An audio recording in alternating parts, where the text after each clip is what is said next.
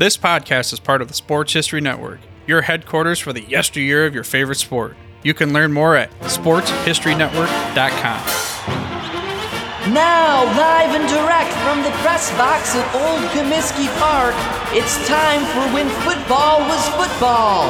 Let's join your host, Joe Ziemba, with another forgotten tale from Chicago's pro football history. Let's go! Thank you again for that wonderful introduction.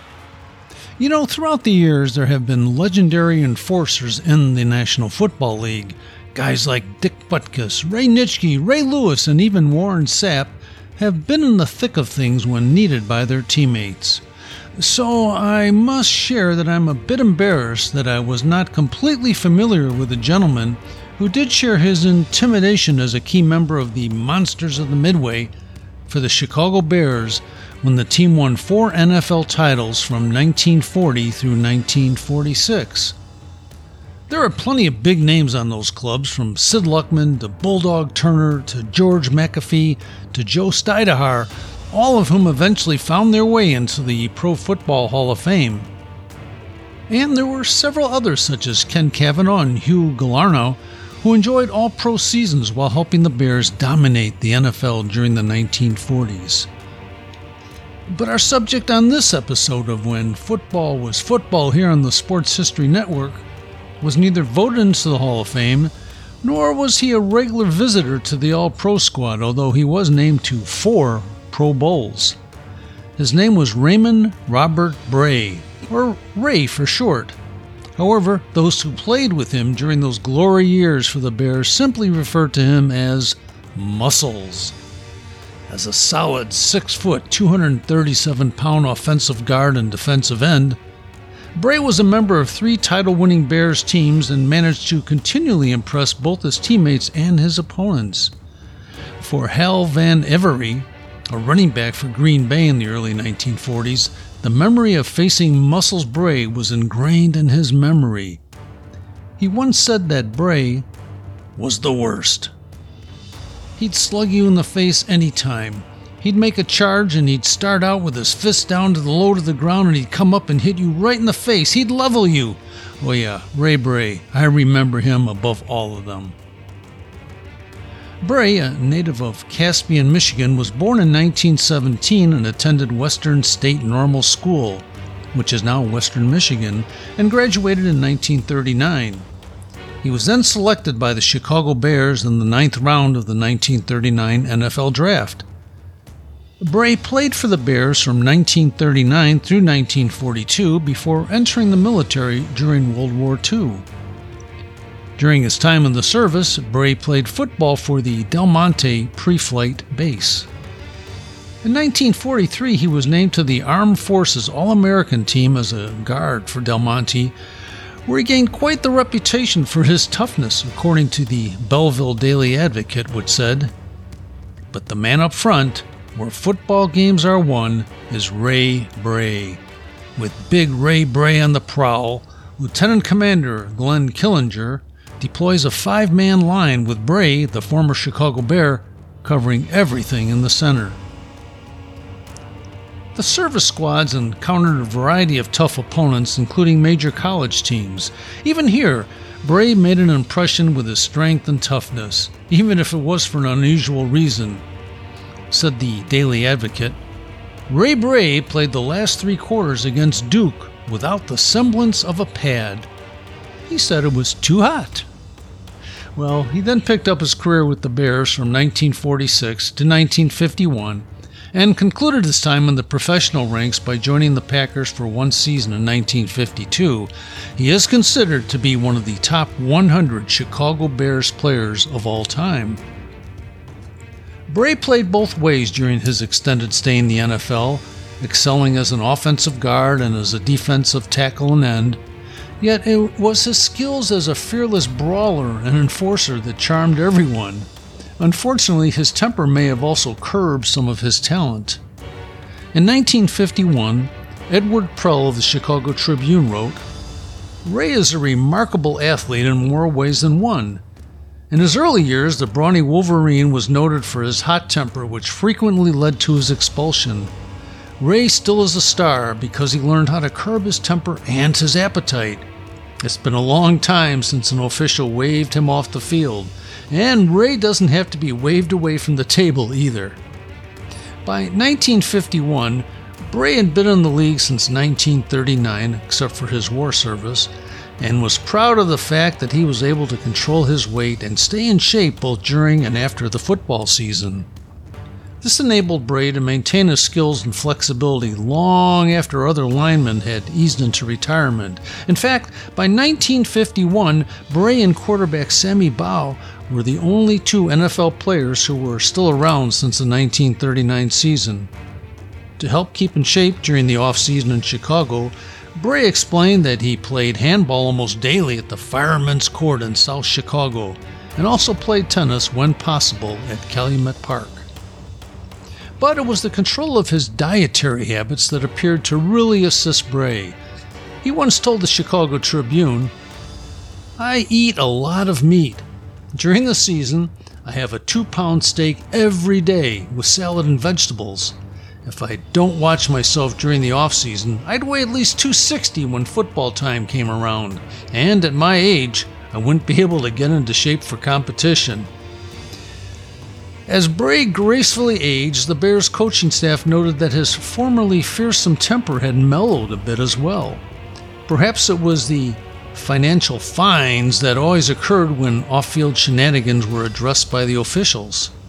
Veteran line coach Hunk Anderson thought this might indeed be the case, as stated by the Chicago Tribune in late 1951, which said, Anderson, in a humorous vein, suggested that the Bears earlier in the season had gone soft because of fear they would incur fines for rough play.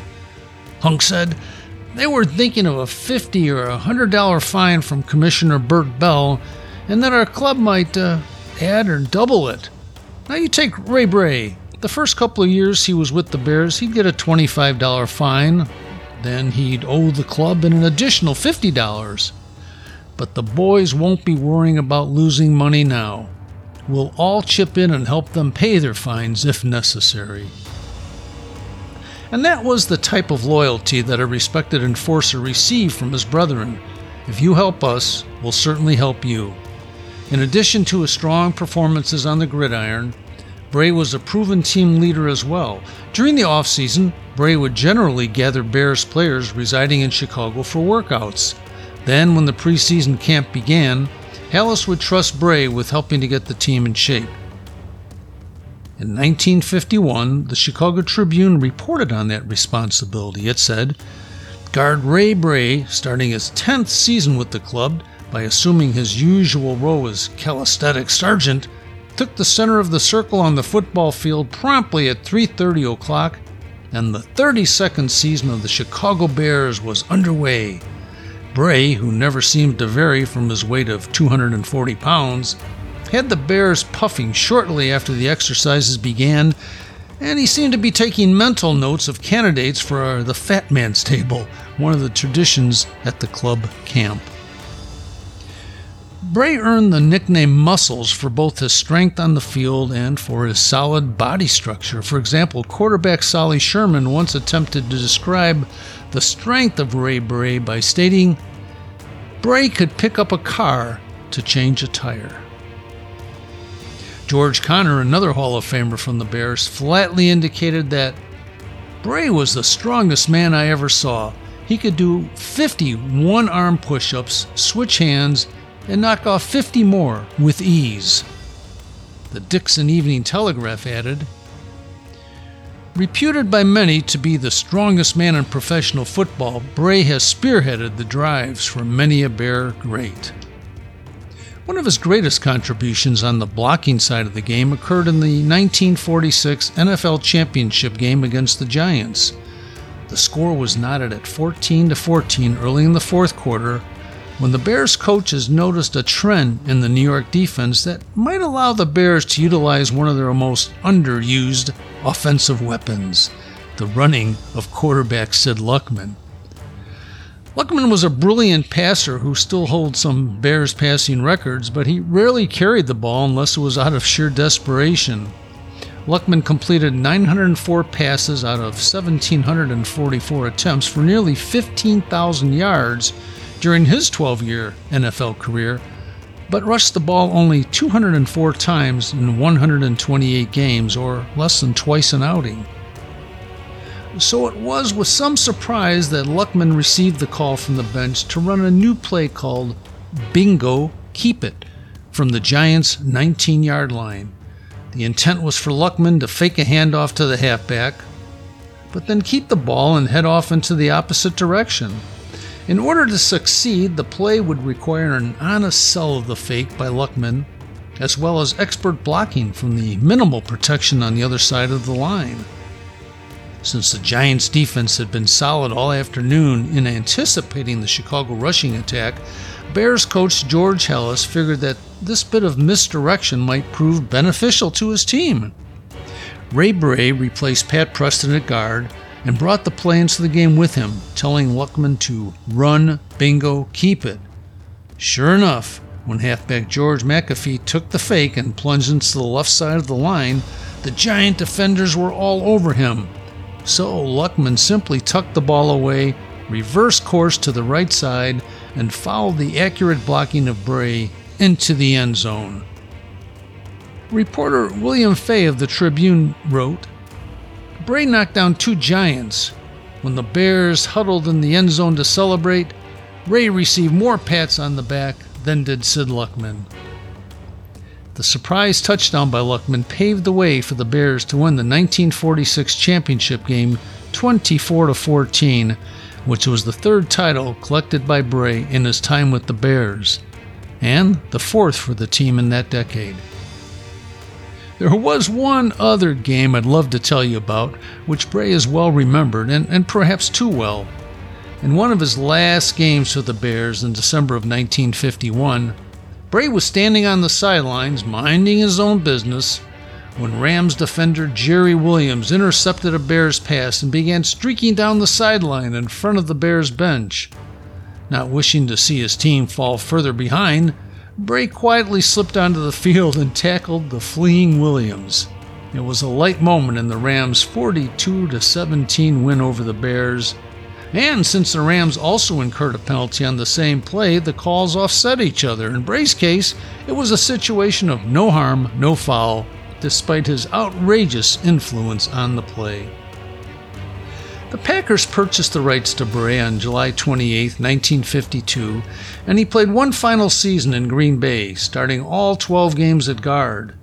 In retirement, he became a successful auto dealer and later collected several honors. He was elected to the Upper Peninsula, that's Michigan, Sports Hall of Fame in 1973 and was also selected, along with Danny Fortmann, as a first team guard on the Bears' all time team compiled by the Chicago Tribune 1986. During his 10 year playing career with the Chicago Bears from 1939 through 1951, the team finished with a superlative 88 26 1 record, made five playoff appearances, and won three NFL titles. Ray Muscles Bray passed away at the age of 76 on December 26, 1993, leaving his mark as one of the best, if not the strongest, guard in Chicago Bears history. Thank you once again for joining us here for this episode of When Football Was Football on the Sports History Network.